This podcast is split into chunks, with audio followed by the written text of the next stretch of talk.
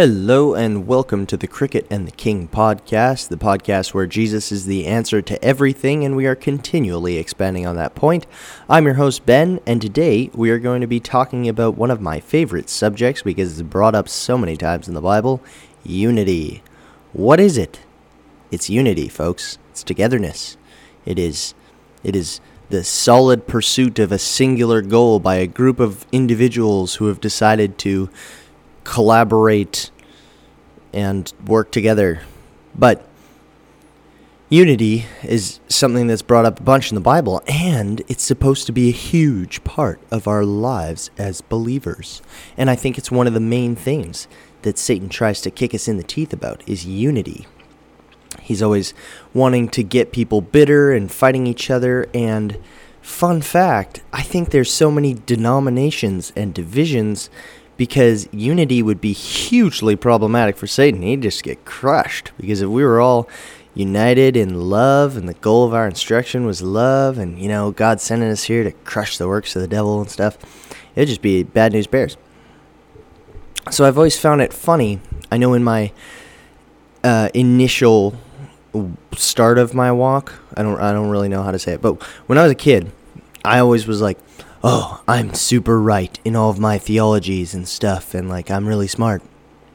And I have it all figured out, and I've read all the right books, and you know, I had a, a church community that valued that sort of thing, like reading reading theology books and whatever.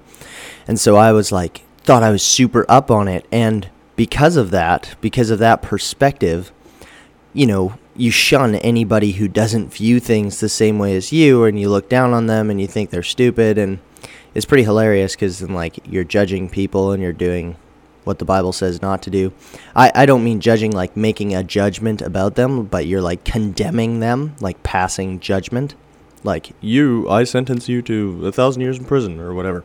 You know, rather than like, oh, that guy's a crack addict because you can see he's like smoking crack on the street. Like, that's making a judgment, but then being like, you'll never get into heaven because you smoke crack.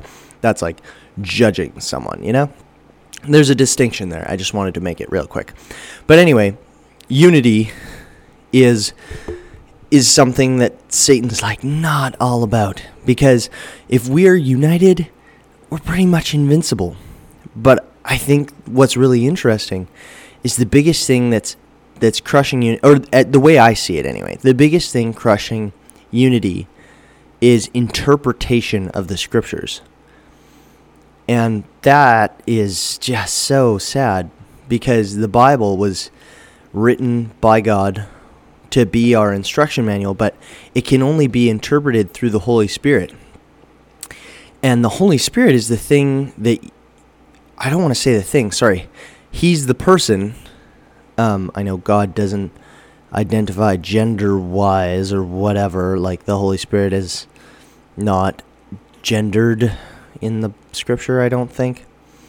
But, you know, God goes as a he, so I say he because that's what's in the Bible and I'm all about the Bible, you know me. Um, but he, the Holy Spirit, is the thing that most churches are are mostly trepid about. They don't want to bring him up or have him involved or even believe that his working is happening in the earth and happening in believers.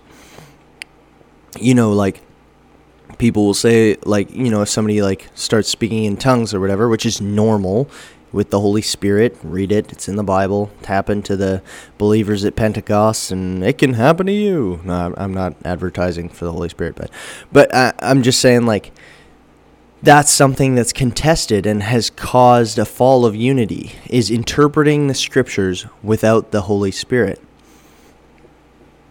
And to be united doesn't necessarily mean to completely agree with everyone.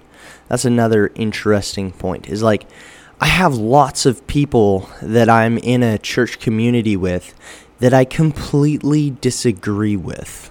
Like on a on a lot of points but my mom once said, uh, and this is something I will probably never forget and repeat until I'm dead.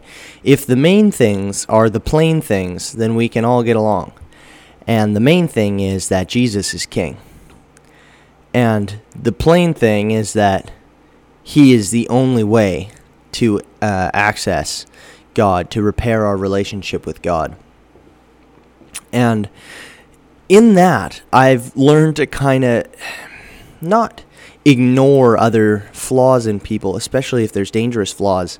Um, but I've learned to, I've learned to um, see Christ in people and see their journey and see what they're kind of going through, and how they're thinking, and identify more with their heart instead of nitpicking their wrong beliefs. And and another thing is is with the wrong believing. It says in the Bible that the Spirit, the Holy Spirit, will lead us into all truth. So, where most of our divisions, like I said, most of our denominational divisions are because of disagreement on interpretation of the Scripture.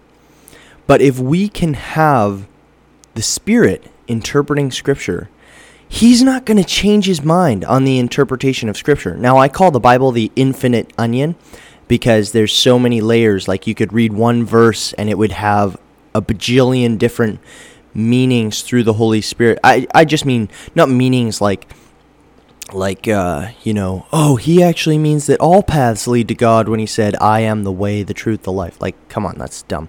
But I just mean like uh, a verse might resonate with someone in a different way when it says, like when it says like Jesus wept.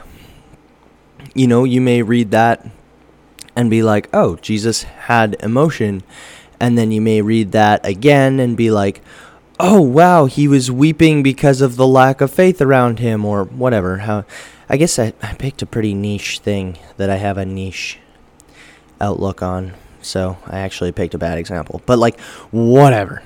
So you don't have to agree with me on that. As long as we can be in the Holy Spirit together, I, I think it'll turn out fine. But anyway, it's it's it's these verses that that have a lot of meanings, but the interpretation, like how you read it out of God's heart of love and with the Holy Spirit who will guide us into the truth about it, then we're actually going to arrive at the same places.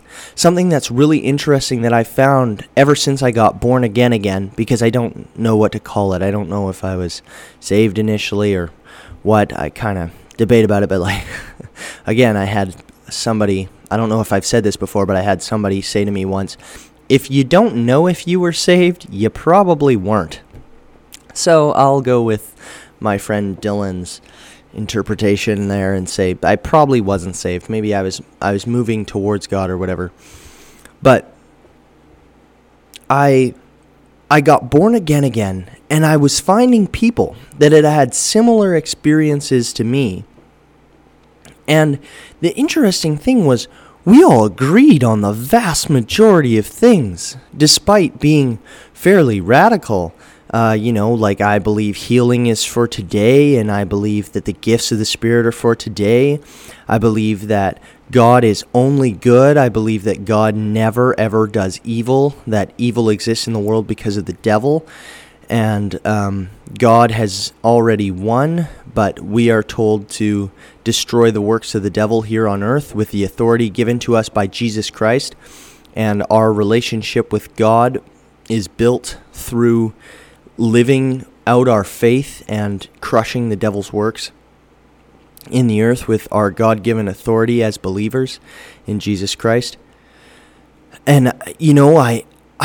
I meet all these people who are on this same path, you know, who maybe grew up Presbyterian or Baptist or Alliance or uh, any one of these denominations that have varying beliefs about things of the Spirit.